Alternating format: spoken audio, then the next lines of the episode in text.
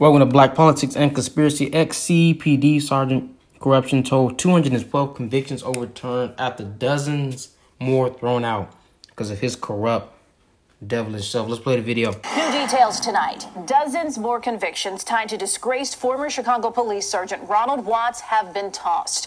The number of cases thrown out over the years now topping 200.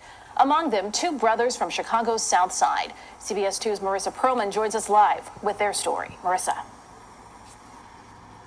Erica, it was here this afternoon outside of criminal court that those two brothers learned that they can finally start their life once again. This is after they were wrongfully convicted and spent years of their life wasting it behind bars. Today was a was a wonderful day. It's one of the first good days for Tyrone Fenton. For four years, he's been fighting for a clean record after spending almost three years in Illinois corrections on a drug charge. Drugs he didn't have. Being incarcerated for something that you didn't do makes it 10 times worse. Disgraced former Sergeant Ronald Watts and others You on black his man? team have been accused of shaking up residents at the Ida B. Wells housing project for more than a decade in the early 2000s.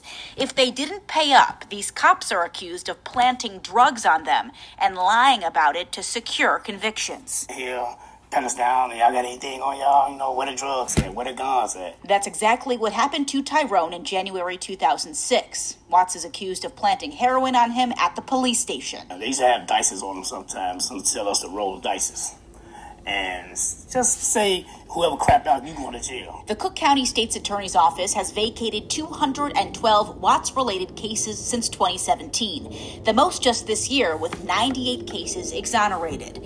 And today, Tyrone and his brother Joey, who also was convicted of a drug crime, both learned their record is officially clean. they're an individ- both individuals who, you know, grew up in poverty, um, you know, grew up on the, the the fringes, so to speak, and you know, the justice system did not serve them. Attorney Sean Starr with the Exoneration Project has represented many of the Watts victims and says there are still more cases that will come forward. But eventually, um, if you're innocent and you're wrongfully convicted, somebody will listen. For Tyrone, it took more than 10 years I've thought about it every day.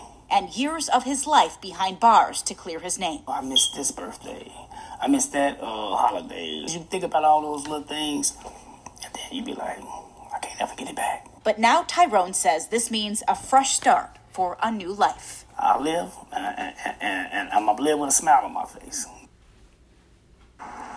And together, those who have been wrongly accused by former Sar- uh, in cases rather related to former Sergeant Watts have spent together more than 274 years behind bars. Former Sergeant Watts served less than two years. His partner Kallatt Mohammed served only 18 months for that 2013 federal conviction.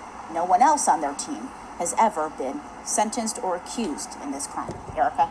All right, Marissa, thank you.